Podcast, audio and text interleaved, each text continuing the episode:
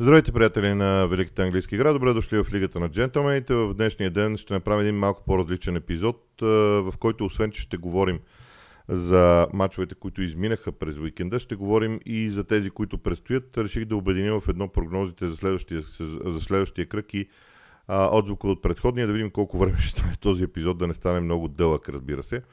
Именно за това бързам към а, а, двубоите, които гледахме и понеже аз имам навика да си правя записки докато гледам матча, за да не забравям, защото с толкова много матчове, които изглеждам вече, много неща ми се губят. Да започнем, ако искате от Челси и Ливърпул. Така или иначе това беше най-интересният матч във вторник. А, в Челси, реално погледнато, а, не се видя нещо много различно в играта на практика абсолютно същото, което гледахме а, с едно солидно присъствие в средната третина на терена. Там а, целта е, беше там да се отнеме топката.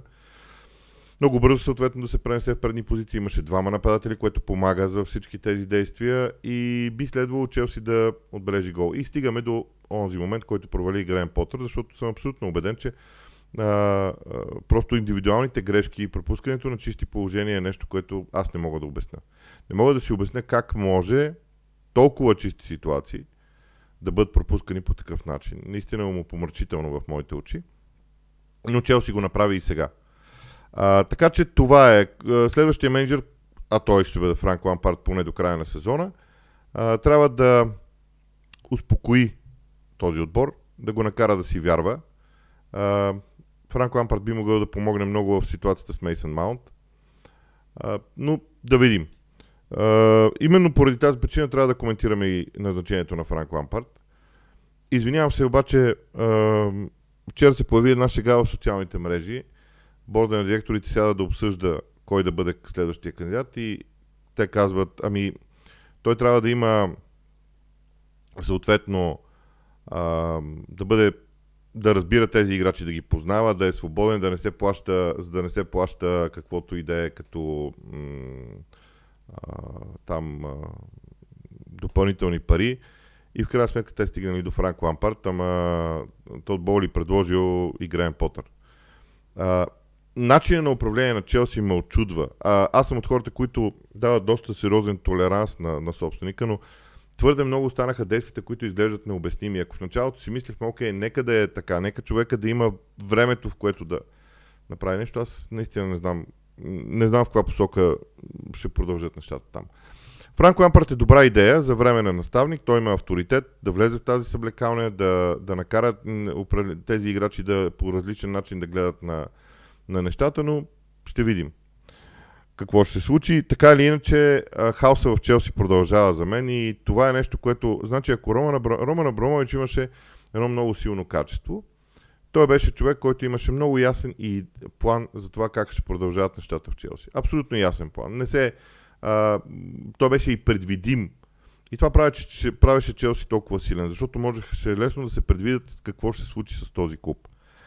Сега наистина не знам какво ще се случи. Дори, дори не мога да си представя какъв треньор би бил избран. Ами аз си представете, че Франко Лампард вземе шампионската лига.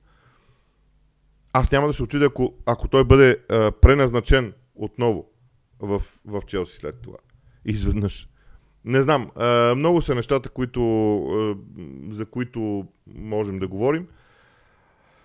А, така че не знам какво да кажа. Наистина това, което се случва в Челси е странно, изненадващо, необяснимо поне в моите очи. Що се отнася до Ливърпул? На първо място много хора се вгледаха в ротацията. Най-нормалното нещо. При три трудни мача, Клоп трябва да използва широчината на състава си. След загубата от Манчестър Сити е ясно, че топ 4 изглежда трудно постижим, за да не кажа невъзможно, макар че в футбол сме виждали какви не неща. И Клоп има възможност в рамките на няколко дни да види почти всички свои играчи в действие. Кой повече, кой по-малко. Така че тази седмица е много полезна за Йорген Клоп и за Ливърпул. И смятам, че този подход в крайна сметка има, има своята логика. Идват промени в Ливърпул. Какви ще бъдат отделна тема. Но за да бъдат направени тези промени, Клоп трябва да знае с какво разполага към момента, като играчи. А, иначе, за мен равенството беше може би най-нормалното нещо на света. Борнемут и Брайтън Брайтън продължава да бъде сред, може би, изненадите на, се, на сезона, но Брайтън вече е в битката дори за топ 4. Защото Брайтън, макар че там е малко сложно и ми струва невъзможно за Брайтън.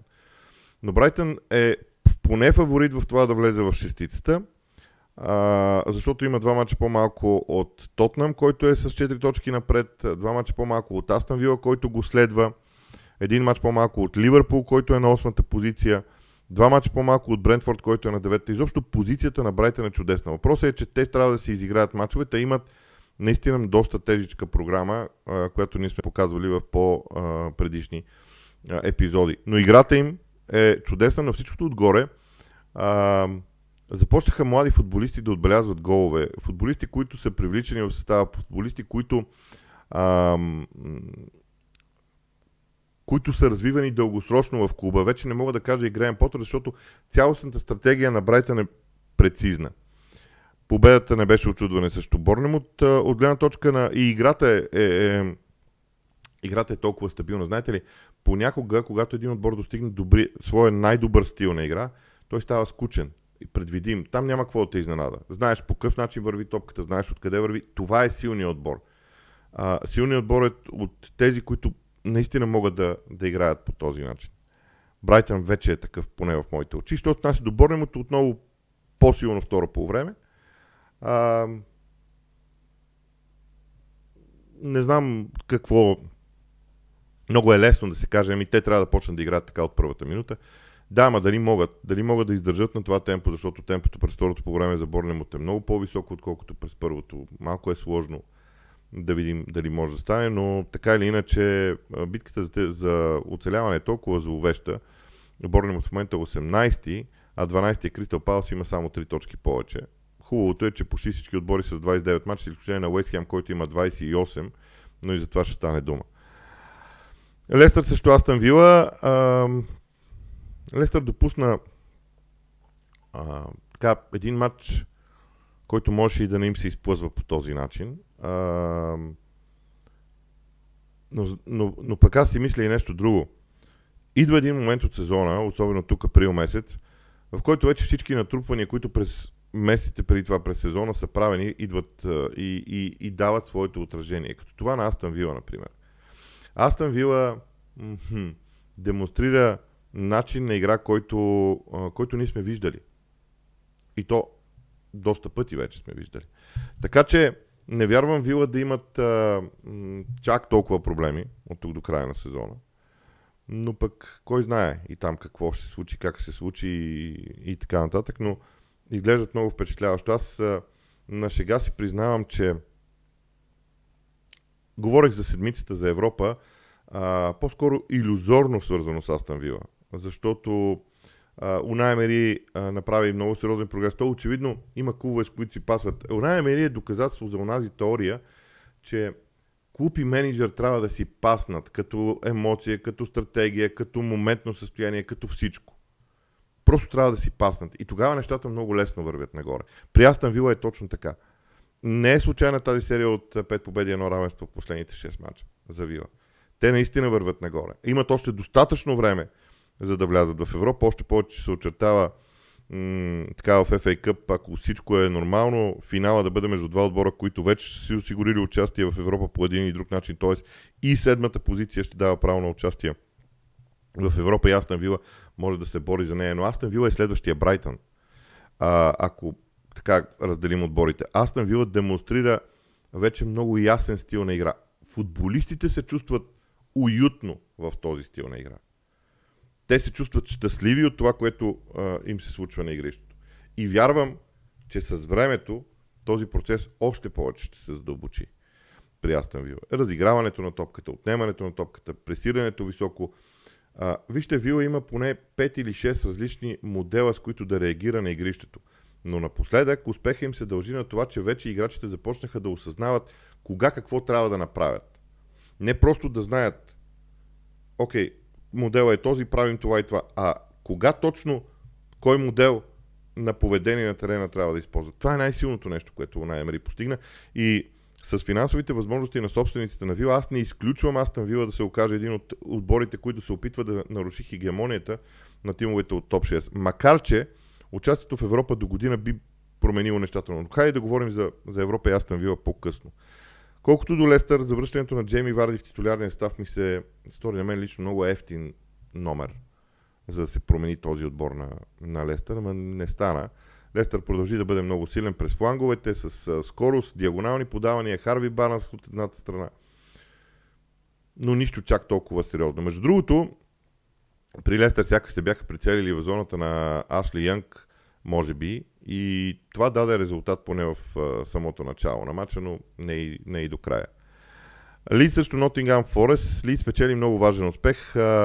Първо, говори се, че съдбата на, на, на в, и то промените в Nottingham Forest предстоят, защото там собственика отново не е особено щастлив от всичко, което се случва. А, аз а, а, няма как да обясня защо Стив Купър е под напрежение. Стив Купър направи някаква магия, за да вкара Форест в Висшата лига. А сега излиза така, сякаш Форест може и да го уволни. Окей, резултатите са незадоволителни. Окей, всеки един менеджер е толкова силен, колкото е бил последния му матч и това го разбирам. Но трябва да има някаква лоялност в, в този живот и в футбола като отражение на живота. Но, но пък и Форест не показва, от друга страна Форест не показва нищо съществено. Знам, че много пъти сме говорили за това, че фактора владение на топката не бива да е чак толкова значим. Конкретно при Форест, те са изключения. То всяко едно правило си има изключение. При Форест владението на топката е твърде ниско. Тоест, окей, ако ти владееш топката между 42 и 58%, няма много голямо значение, защото е важно какво правиш с топката. Но ако я владееш 28% от времето, това вече е страшно много. Има някаква граница, в която този показател владение на топката не е особено значим. Но има едни проценти, от които вече повдигаш вежа и си казваш, ама те не играят с топката. В Вижте лига, когато не играеш с топката, ти си страшно уязвим. Така че следете процентите владение на топката в хода на мачовете на Форест. Слязат ли под 32, за мен Форест ще има огромен проблем. Макар, че пък се печели мачове и с ниско владение на топката. Колкото до Лиц, Хави Грасия а, управи в много голяма степен а, играта на Лиц. Джак Харисън днес игра в... т.е. не днес. Във вторник Джак Харисън игра в а, дясно. Беше интересно като, като идея, по-различно. А, изобщо Хави Грасия нормализира нестандартните неща, които ние през годините сме свикнали да виждаме в Лиц първо се отказа от бурната висока преса. Лиц пак пресира, но не толкова рисковано. Освен това, ам, Лиц пак изнася топката достатъчно бързо, но не чак толкова рисковано. Има едно-две подавания, които правят играта по-стабилно. Тоест, Лиц престана да бъде толкова рисков състав в игрови аспект с и без топка. И това помага изведнъж индивидуалностите излизат напред. Ако Патрик Банфорд беше в най-доброто си състояние, Ли ще ще вкарва още повече голове. Uh, но, но работата на Хави Грасия вече има своето отражение. И тук не говоря за позицията на Лиц, това, че са 13, защото там, там, както казах, разликата е твърде малка. Говорим за стила, за това, че м- Лиц се завръща по-скоро към нормалността след два абсолютно екстравагантни периода и може би това е, това е важно за състава на лица. Вече бъдещето, какво ще решат е друга тема. Но те са малко по-стабилни в отбрана вече. А, появиха се три победи и едно равенство в последните 6 мача, което е хубаво. А, да, допускат голове все още, дори когато печелят, но вече вкарват голове, вече имат а, а, така възможността играта им да изглежда, т.е зад линията на топката да има достатъчно много хора, които да предотвратяват противникови а, контрадействия. А, това е за мачовете във вторник. Уест Хем и Нокасъл. Уест Хем е в много сериозен проблем и то не заради класирането. В класирането те, голът разлика ги дели от зоната на изпадащите. Но при Уест Хем това, което много дълго време работеше, а именно устойчивостта на отбора спрямо противниковите атаки, вече не е така. Допускат се не елементарни грешки, допускат се фатални грешки. Сега, а, започва второто по време от двобоя между Nottingham Forest и Leeds, а, и Ньюкасъл, извинявам се. А, от, а, на West Ham United и, и Ньюкасъл, извинявам се, че главата ми все още е в предишния матч. И през, в края на първото по време Уест Хем Юнайтед е намалил резултата. Тоест, гола на Курзома след тъгови удар в 40-та минута е дал надежда. Уест Хем се е върнал на почивката. Имало е някакъв разбор. Имало е някакъв план за второто по време. Пуснете си да видите третия гол на Ньюкасъл. Това е скандално като поведение. Иначе, трябва да кажа, че Ньюкасъл изигра един много хубав матч с а, страхотни атаки, с начина по който а, използват пространството. А, в футбола пространството може да се използва по много различни начини. Виждали сме много различни начини. А, а Ньюкасъл намира възможност да вложи скоростта в играта си, да съчетае скоростта, по-правилно да се изразя, скоростта в играта си с използването на тези празни пространства. Но Уест е в много сериозна беда, чисто игрово. Тук не става дума за класирането. Говоря за игрови аспект. Аз съм от хората, които много уважават Дейвид Мойс. Но имам чувството, че този път Дейвид Мойс няма да намери решение. За първи път си мисля така. Просто чисто игрово. Вчера си направих труда да изгледам внимателно целият двубой между Уест Хем и Ньюкасъл Юнайтед и това ми, е, ми направи много силно впечатление. Имам усещането, че при Девид Мойс чисто игрово нещата и идейно за това, което се случва на терена, не вървят по най-добрия възможен начин. Що се отнася до Ман Юнайтед и Брентфорд, една победа на червените дяволи. Аз гледах много разширен репортаж от този матч. 30 минутен. Питам се а, как може да бъде оценен Скот Мактомини. А, и тук не, не говоря за... М- ясно е, че вероятно Скот Мактомини ще напусне. А, обаче, Скот Мактомини и Марсел Забицер са двама играчи, а, които, хайде да го кажа така, има петима вътрешни полузащитници на Ман Юнайтед. Фред, Ериксен, Каземиро, Мактомини и Забицер. Приемаме, че това са основните хора, които играят в централната двойка вътрешни полузащитници зад гърба на Бруно Фернандеш. Завицер и Мактомини са хора, които когато вземат топката, първата мисъл е да тръгнат напред с дрибъл, с подаването да е напред, т.е. да има движение напред. Ефективността при Каземиро и Ериксен идва от това, че те имат много различни варианти в отиграванията на топката. Ако те преценят, могат да я върнат назад към централните защитници, могат да я, да я вкарат в страни. Но импулса да тръгнат напред също присъства. То е една от опциите. При Завицер и при Мактомини, при Завицер може би малко по-малко, но особено при Мактомини, този импулс да се тръгне напред е много силен. И това движи цялата игра на Man напред. Формално погледнато хората ще кажат, ма това е хубаво. Не, когато има разнообразие е хубаво. Именно оттам идва силата на Каземиро и на, е, и на Ериксен, според мен. Това, че те могат да, да преценят кога какво е нужно на този отбор. И може би извода за мен след този матч с Брентфорд е точно това. Продължавам да смятам, че Мактомини е нужен на Man United. Окей, не като първа опция, но като някакъв вариант за действията. Особено заради физиката му, ето, примерно, матча с Брентфорд, той беше идеалният вариант който, на, на човек, който да се противопостави в средата на терена. Формата на Рашфорд продължава да бъде сравнително добра при отбелязването на голове. Вече не чак толкова при създаването на опасности. Не знам как ще протекат финали и как ще бъдат финализирани разговорите с Рашфорд, но според мен неговото бъдеще е в центъра на атаката. Там, откъдето между другото започна той, като централен нападател в някакъв момент. Колкото до Брентфорд, те не изиграха пак лош матч. Стабилен двубой. Не можаха обаче в нито един момент да осъществят своя тип натиск на съперника с центриране, спращане на повече хора в наказателно поле на съперника, статични положения. Ман Юнайтед не го позволи и това е, ключово да се каже в този момент. Така че това са мачовете, които минаха. Сега за Лампард вече говорихме. За Лестър още не се знае на къде отиват нещата. Ам, ако Луис Енрике наистина е в главите на шефовете на Челси, за мен това ще е много интересно, защото Луис Енрике е сред любопитните а, наставници в световния футбол с много специфичен стил на игра. Така че да видим. А, поглеждам колко време стана епизода. Тук 19 минути не е толкова лошо като за 6 мача. По 3 минути на матч е нормално да се говори.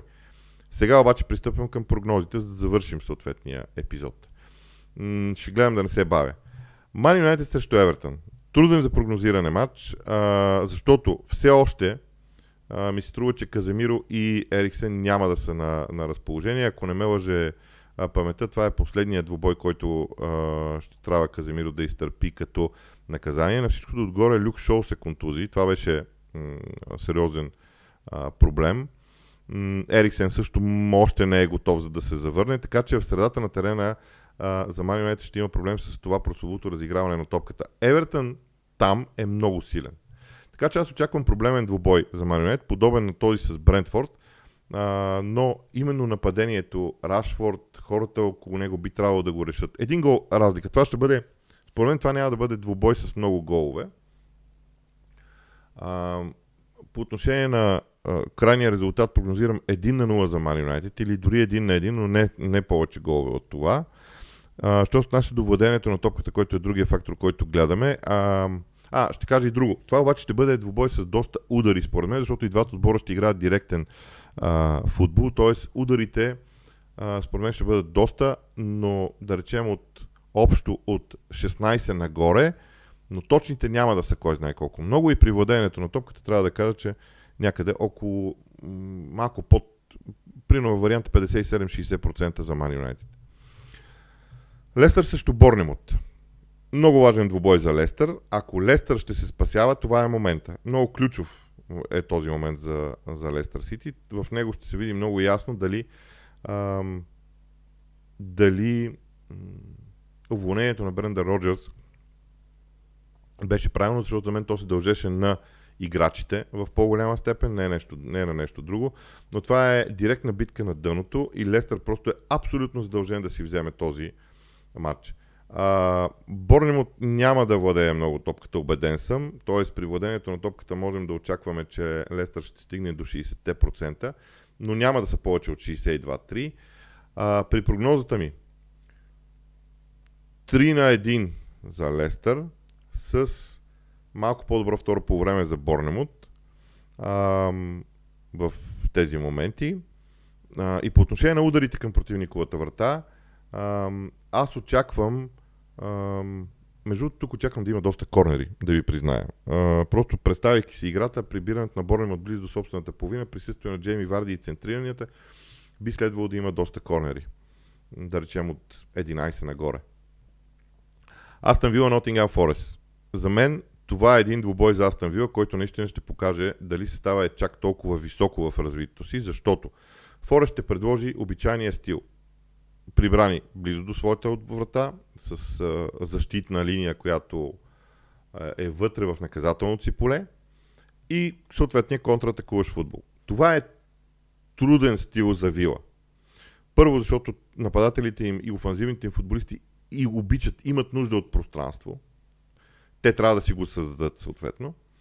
Второ, при прехода в защита Вила понякога все още има проблеми най-силното им качество да изнася топката от своята половина с къси подавания, така нареченото късо изнасяне, което обаче сега Форест изобщо няма да им го даде, защото Форест се пребере своята половина.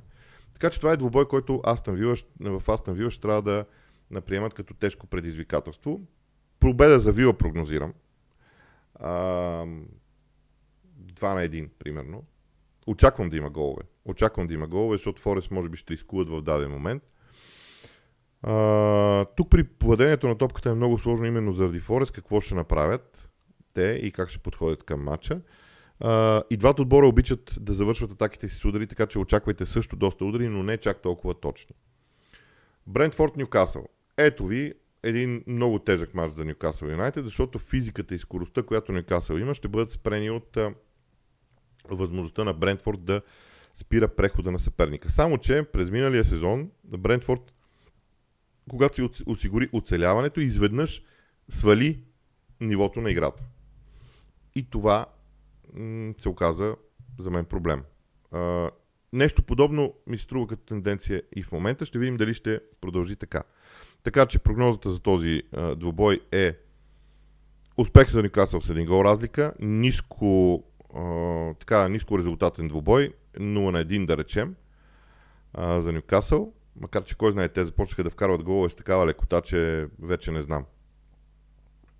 При владението на топката аз очитвам приблизително равенство, т.е. недва ли ще има отбор, който ще има над 55% владение на топката, именно заради стила на игра, за това, че двата отбора искат в средната третина на терена да отнемат топката. Освен ако примерно много рано не падне, не падне гол и тогава отбора, който, който е вкарал първия гол да се пребере в защита, това също е възможно като вариант. Фулъм Уест Хем, лондонско дърби, Фулъм е в кошмарно настроение след наказанията а, и, и просто не играе ефективно. Уест Хем още по-малко ме вдъхновява с а, стила на игра и това, което се случва. Обаче, Девид Мойс е способен да вади матчове, когато е в много тежко положение. Това е един от тях. А, не очаквайте много голове в този двубой, защото чуковете ще се опитат по максимал. Те знаят, че не могат да отбелязват много и затова ще искат да са подредени в защита. Направиха кошмарен матч срещу Нюкасъл. Това не се повтаря обикновено при отборите на Девид Мой. Следващия матч е сравнително стабилен. Така че тук очаквам равенство и точка за Уест Хем. Един на един да речем. Като Фулъм ще има солидно, солидно владение на топката, някъде около 60%. А, що се отнася до ударите, едва ли, не мисля, че и двата отбора ще имат много удари, защото ам, и Фулъм не е от тия хора, от тези отбори, които стрелят а, и имат по-директен футбол. Стрелят по-малко, а, по принцип гледат да са ефективни в ударите си, освен при извънредни обстоятелства в края на мачовете, разбира се. Така че ще видим. Тотнам срещу Брайтън, дербито на този кръг, без никакво съмнение. Очаквам, че Тотнам време е Тотнам да изиграят един стабилен 90-минутен двубой. Обаче, Брайтън могат да им се противопоставят. Между другото, Антонио Конте беше намерил чудесна рецепта срещу Брайтън и срещу Брайтън бяха едни от най-добрите мачове на Тотнам. А, така че очаквам спорите да намерят решението. Те изостават вече в битката за топ 4, така че това е много важен двубой за тях. Нищо чудно да рискуват да играят малко по-нападателен футбол и, това, и тогава опасността е да попаднат в ръцете на контратаките на Брайтън. Всичко може да стане. Ще видим дали наистина е а, така, но всичко може, всичко може да стане в този двубой. Аз очаквам повече голове тук, от 3 нагоре. Победа за Тотнам, 3 на 2, 3 на 1, там някъде. Макар, че колкото пъти тръгне срещу Брайтън, толкова пъти те ме очароват. Играят много хубав футбол, прекрасни са за наблюдаване, но не знам дали имат опита да стигнат до победа в този матч. Много е важен двубой за на Публиката ще се намеси, според мен. Това идва, оттам идва прогнозата ми. А, при владението на топката обаче очаквам успех на Брайтън. Тоест предимство на Брайтън. Тотнам така спечели срещу Брайтън. Даде им топката, върнаха се и с контратаки ги съсипаха в предишните матчове. Увърхемптън срещу Челси. Първи матч на Франко Ампард като временен наставник. И тук вече не съм... А, знаете ли, при Челси проблема е да си реализират положенията. Аз от много отдавна казвам, че Челси ще избухне в някой двубой и някой съперник просто ще го отнесе за всички пропуски, които са правили. Хайде да решим, че това ще е този матч. Победа на Челси с 3 на 0. А, точно заради това, заради този футбол, който очаквам в крайна сметка в предни позиции да се случи в един момент за тях. Саутхемптън срещу Ман Сити. Ето ви момент, в който Ман Сити трябва да постави Арсенал под огромно напрежение и да си спечели този матч. Първо Сити имаше цяла седмица на разположение да почива. А, мисля, че Холанд ще се завърне. Саутхемптън е така между другото, при Саутхемптън е интересно, че това не е отбора, който, който допуска най-много голове, но не допускат и малко. А, не виждам как Саутхемптън ще се справи. Макар, че в миналото е имало подобни случаи точно от светците. Да се справят с Манчестър Сити. Сега някак не мога да го видя. А, първо, владението на топката съм абсолютно убеден, че ще бъде много в полза на Манчестър Сити. Просто стила е такъв. Проблема на Саутхемптън е, че а, в последно време те се опитват да владеят топката. А, трябва да кажем, че в миналото Саутхемптън е имал известни успехи срещу Ман Сити. Примерно казвам, че в турнира за купата на лигата този сезон те ги победиха през януари. През миналия сезон Саутхемптън направи две равенства във Висшата лига срещу Ман Сити. Тогава си спомнете кой беше наставник на Саутхемптън. Сега е негов огромен почитател. Тоест, стила се връща към Ралф Хазенхютел. А с този стил Саутхемптън имаше успех. Само, че Ман Сити в момента просто с огромен а, така в настроение се и няма да позволят каквато и да е изненада според мен. И сега по конкретните прогнози 4 на 0 за Манчестър Сити, т.е. 0 на 4 като крайен резултат. А, солидно владение на топката над 63% в полза на Ман Сити. Не знам какво друго да кажа. Лид срещу Кристал Палас. Тук първо очаквам че първо Пала се завръща към моделите на игра на Рой Ходжсън, т.е. под 40% владение на топката със сигурност. А, те ще дадат топката на Лиц и освен ако Лиц не вкарат два ранни гола, Палас няма да я владеят. Ще играят на контратака. Палас, освен това, ако четем внимателно, класир... прочетем внимателно класирането, Палас все още е на 12-то място с 30 точки, т.е. ако те не загубят този двубой, със сигурност няма да са в зоната на изпадащите. Тоест, Палас ще се играе на сигурно, ще се затвори своята половина. Именно поради тази причина аз не очаквам и много удари. Така че стила на лице директен и те могат да отправят повече. А, Ли ще владее повече топката, някъде около 60%, казах вече. Дори малко над 60% очакваме. Като прогноза, най-логичното е да прогнозираме един на един. Това, което на мен ми хрумва обаче, е, че Лице е в страхотно настроение. И не бих се очудил да направят добър матч. Но Кристал Палас имали възможност цяла седмица да тренират с Рой Ходжсън. Така че играта им в защита би следвало да е много компактна. Именно заради това стигам до равенство един на един. И Ливърпул срещу Арсенал. А, сега, първо от гледна точка на Ливърпул, за мен начинът по който този отбор е, играе под ръководството на Юрген Клоп в момента е абсолютно неясен в дадени моменти. А, мисля си, че играта на Ливърпул на Анфилд и като гост са две абсолютно различни неща. Спомнете си Ман Юнайтед и вдъхновената игра. Ливърпул е отбор, който един матч може да изиграе много силно. Ливърпул, основните играчи на Ливърпул получиха почивка през седмицата, за да са малко по-свежи. М- така че аз съм склонен да задължа дори на победа на Ливърпул. А, този млад отбор на Арсенал идва един момент, идва този момент, за който аз цял сезон говоря и някакси нямам право да не продължа логиката си. Цял сезон говоря за това, че Арсенал не е готов за шампионска титла в главата ми словно. Ето заради такива моменти. Такива моменти, аз знам, че качеството на футбол, който Арсенал може да предостави е огромно, много силно, много добро. Но не мисля, че могат да. А, как се казва?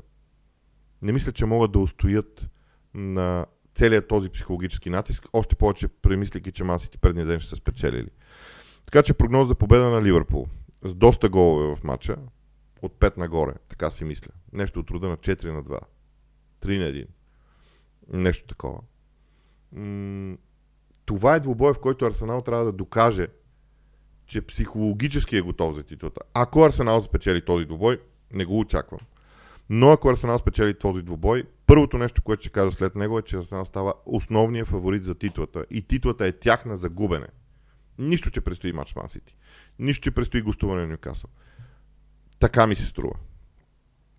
Е, разбира се, матча може да предложи много неща. Арсенал, ако се защитава 90, 90 минути и вкара случайен гол или нещо подобно, това е друга тема. Но, но така си мисля. Що се отнася до владението на топката, артилеристите ще имат предимство. Ливърпул е по-директният отбор, но няма да е чак толкова голямо предимството на Арсенал, защото аз мятам, че Артета ще се опита да даде топката на Ливърпул, доколкото това е възможно, за да ги накара да бъркат. Да им даде.